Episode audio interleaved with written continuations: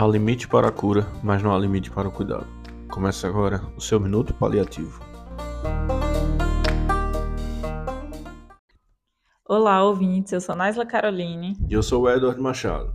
Então, ouvintes, esse lema Nada sobre nós sem nós é um tema das pessoas com deficiência que buscam participação e inclusão na sociedade. E essa frase sempre me vem à cabeça quando falo sobre tomada de decisão compartilhada porque existe muito ainda nos pacientes com doença ameaçadora da vida as decisões de tratamento serem somente avisadas. Discute entre os profissionais ali e só avisa ao paciente e diz o que ele tem que fazer. Ainda há uma ideia de que o paciente é incapaz de dar uma opinião sobre o que é melhor para si. E ora, quem compreende melhor seus valores e necessidades do que você mesmo?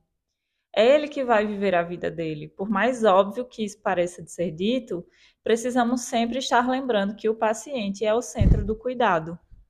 É, quando pacientes profissionais de saúde trabalham juntos para tomar decisão, isso é chamado de tomada de decisão compartilhada. A gente tem muita pesquisa que mostra que as pessoas que participam da tomada de decisão compartilhada têm maior probabilidade de obter o atendimento que deseja e de se sentir satisfeita com esse atendimento. Como é que funciona? O profissional de saúde abordará as opções de tratamento que podem funcionar para você e qual a probabilidade delas ajudarem. Você abordará as suas preferências e o que é mais importante para você. A partir disso que acontece a tomada de decisão. Pois é, já não é mais aceita a ideia de que ter a mesma doença ameaçadora da vida significa que o cuidado será o mesmo. Não, não é um protocolo.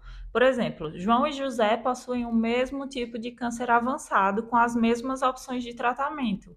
Só que João optou por fazer um tipo de tratamento que o deixa mais cansado e mais fraco, porque pode prolongar sua vida por alguns meses.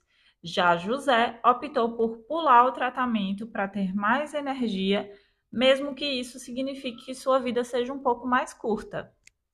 É, e qual desses dois pacientes fez a escolha certa? Não tem resposta para isso. Apesar da doença de base ser semelhante, escolhas de tratamentos diferentes vão ter base nas preferências do indivíduo, na forma como eles se sentem sobre as suas opções e no que eles mais valorizam como pessoas.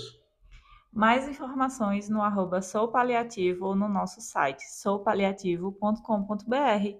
Até a próxima!